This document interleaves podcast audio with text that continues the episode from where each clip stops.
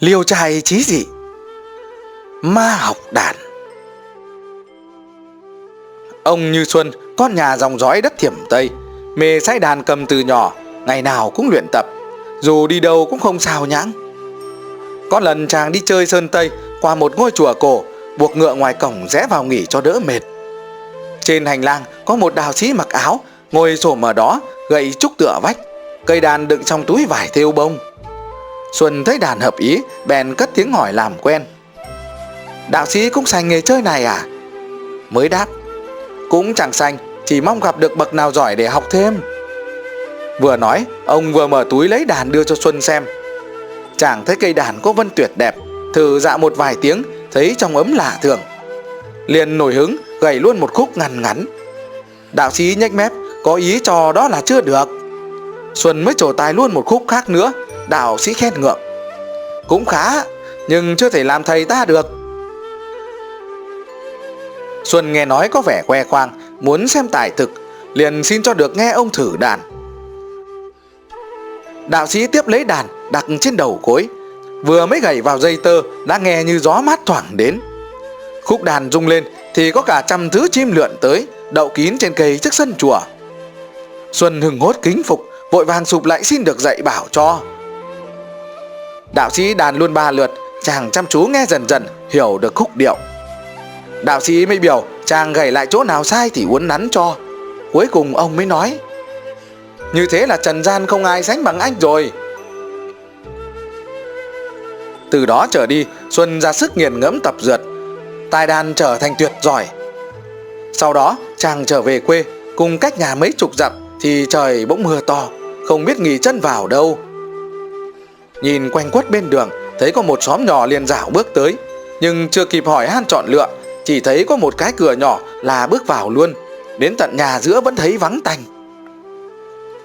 Lát sau, có một thiếu nữ độ 17 đến 18 tuổi ở trong nhà đi ra, đẹp như tên xà cá lật chợt thấy khách lạ, cô ta ù té chạy ngay quay vào. Còn là trai tân, vừa mới nhìn thấy cô nàng, xuân đã không kìm được lòng rồi rồi một bà lão ra tiếp khách, chàng xưng tên họ, xin ngủ trọ một đêm. Bà lão cho biết, trọ lại cũng được, chỉ hiềm nhà không có giường trống gì cho khách, chỉ có thể trải một thứ gì xuống đất nghỉ tạm thôi. Nói xong, bà lão thắp đèn bưng ra, ôm cỏ khô giải xuống đất. Thấy thái độ ân cần, niềm nở của bà, chàng liền hỏi họ tên để làm quen. Bà mới trả lời, ta họ tiêu. Còn cô em lúc nãy là ai? Đó là con nuôi của già, tên là hoạn nương. Xuân mới đánh bảo tán luôn. Nếu cụ không chê tôi nghèo, tôi xin nhờ mối đến hỏi cô em có được không? Bà cụ lắc đầu. Điều đó thì già không chiều lòng được. Xuân căn dặn vì sao, bà mới chỉ đáp. Khó nói lắm. Câu chuyện giữa chủ và khách đến đó chấm dứt. Bà lão vào nhà trong để khách đi nghỉ, nhưng xem đến cỏ trải ổ thì ướt và mục không thể nào nằm được xuân đành ngồi gảy đàn cho qua đêm mưa dài. Mưa tạnh, chàng từ giã chủ nhân ra về. Trong làng có quan lang trung, họ cát về hưu. Ông xưa này vẫn quý những người có tài văn nghệ. Nhân đó xuân tìm đến chơi. Ông cát biết tài xuân, bảo gầy đàn cho nghe. Khi tiếng đàn rung lên, thấp thoáng trong mảnh, có bóng đàn bà con gái rình nghe. Một cơn gió thổi mạnh lay động bức màn. Xuân vội liếc nhìn, thấy đó là một thiếu nữ nhan sắc tuyệt trần đó chính là con gái chủ nhân, tên là lương công. Vừa giỏi văn chương, từ phú, lại nổi tiếng là bậc tiên nữ trong vùng. Chàng mới siêu lòng, về thưa với mẹ cậy người đến hỏi. Nhưng các ông chê nhà xuân xa sút không chịu gả. Từ đó, lương công được nghe xuân trổ ngón đàn, lòng đã hâm mộ lắm, chỉ ước được nghe nữa thôi. Xong vì chuyện dạm hỏi không thành, xuân mới vẫn chí không muốn lùi tới nữa. Một hôm, nàng ra vườn chơi ngẫu nhiên, nhặt được một tờ hoa tiên không còn mới lắm. Trong có viết bài, tiệc xuân thừa. Nàng thích văn hay, ngâm ngợi ba bốn lần rồi đem vào buồng riêng. Lấy vải hoa nền gấm, chép cẩn thận thành một bản khác để trên án. Nhưng lạ quá, chỉ lát sau, tờ giấy có bài từ ấy đã biến đầu mất. Nàng cứ ngỡ là gió thổi bay đi, không ngờ ông cát đi qua phòng ấy, nhặt được, tin là con gái làm ra. Thấy lời lẽ lẳng lơ, ông ghét lắm đem đốt đi mà không nói ra om sòm. Chỉ mong mau chóng gả chồng cho con khỏi ngại. Vừa lúc ấy, quan Lưu Phương Bá ở làng bên đến dạm hỏi cho con. Ông Cát lấy làm ưng, Xong muốn đợi xem mặt chàng rể mới quyết. Hôm ấy, Lưu công tử ăn vận cực kỳ sang trọng đến ra mắt.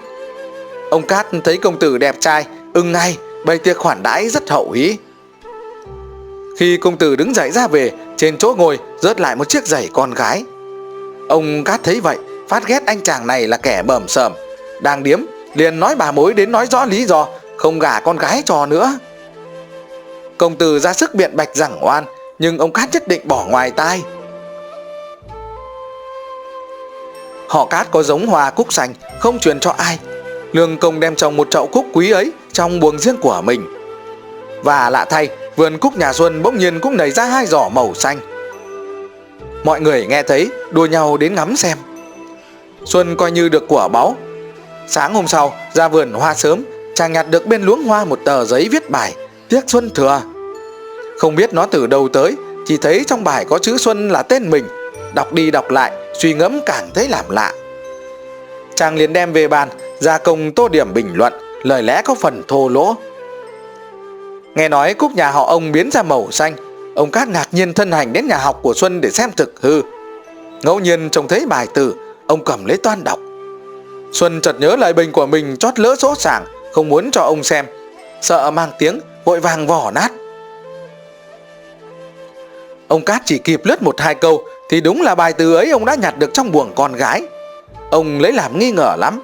Lại cả giống cúc xanh, Ông cũng nghĩ là con gái ông tặng cho Xuân, Không thì anh ta đào đâu ra. Về nhà, ông nói chuyện với vợ, Gọi lương công ra cha hỏi.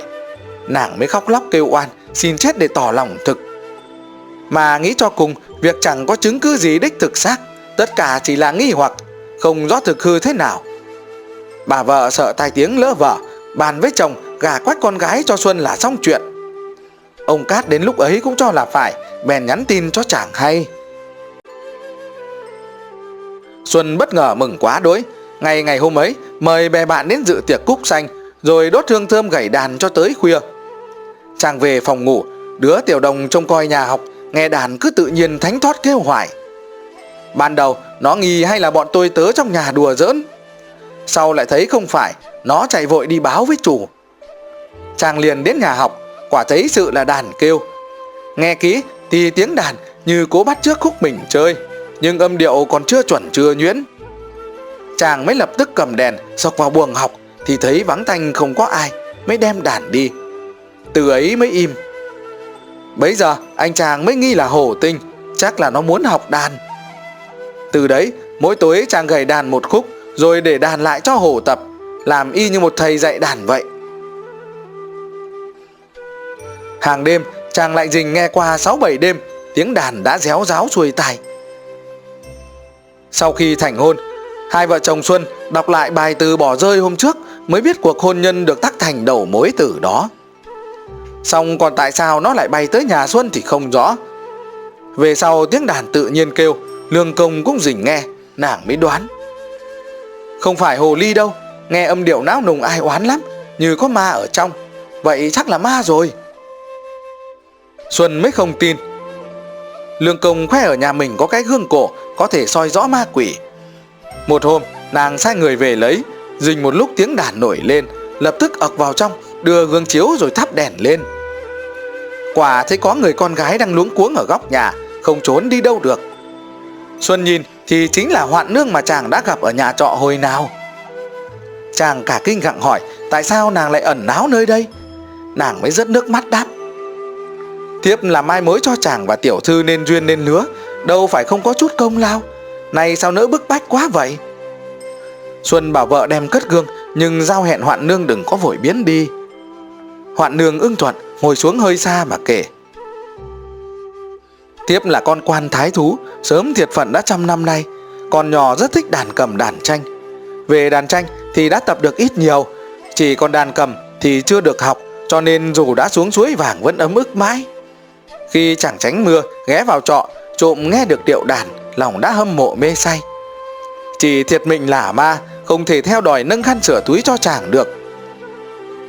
Bởi vậy đã ngầm tính cách run rủi cho chàng, Gá duyên với nàng tài cao sắc đẹp, Đặng báo đền chút tình, Đoái thương của chàng Chiếc giày công tử họ lưu để rơi và bài từ tiếc Xuân thửa bay đến đều là do thiếp tạo ra. Việc báo ơn thấy học đến thế không phải là mệt trí tốn công. Vợ chồng Xuân nghe xong dưng dưng cảm động, vội vàng bái tạ. Hoạn nương mới tiếp. Ngón đàn của chàng thiếp đã luyện được quá nửa rồi, chỉ còn chưa lột được hết tinh thần Vậy phiên chàng gảy cho tập một lần nữa. Xuân nhận lời, Vừa gảy mẫu, Vừa chỉ bảo cách thức. Hoạn nương mới mừng lắm. Thiếp nhận được hết chỗ hay rồi, Nói đoạn, định đứng dậy từ biệt. Lương công vốn giỏi đàn tranh, Nghe hoạn nương cũng sở trường, Bèn xin nàng gảy cho nghe. Hoạn nương vâng ngay, Tiếng đàn vừa rung lên, Âm điệu thật tiêu tao réo rắt Cõi trần khó ai sánh kịp. Lương công trầm trồ khen ngợi. Xin hoạn nương truyền bảo lại cho. Nàng lấy bút ghi lại bản đàn thành 18 chương, Xong rồi cáo biệt. Cả hai vợ chồng Xuân cùng cố giữ lại, Giọng hoạn nương mới buồn thảm. Chàng và tiểu thư nên duyên, Cầm sắt tức là bạn tri âm của nhau. Tiếp là kẻ bạc phận có đâu được hưởng phúc ấy. Nếu có duyên trời gặp cỡ Thì họa may xóm họp kiếp sau. Nói xong lấy ra một cuốn giấy đưa cho Xuân và nói, Đây là bức hình của thiếp. Nếu như không quên bà mối thì xin đem treo ở buồng nằm. Khi nào khoái ý, đốt nén hương thơm, Gầy một khúc đàn, Tức là thiếp được hưởng vậy. Nói dứt, bước ra khỏi cửa, biến mất.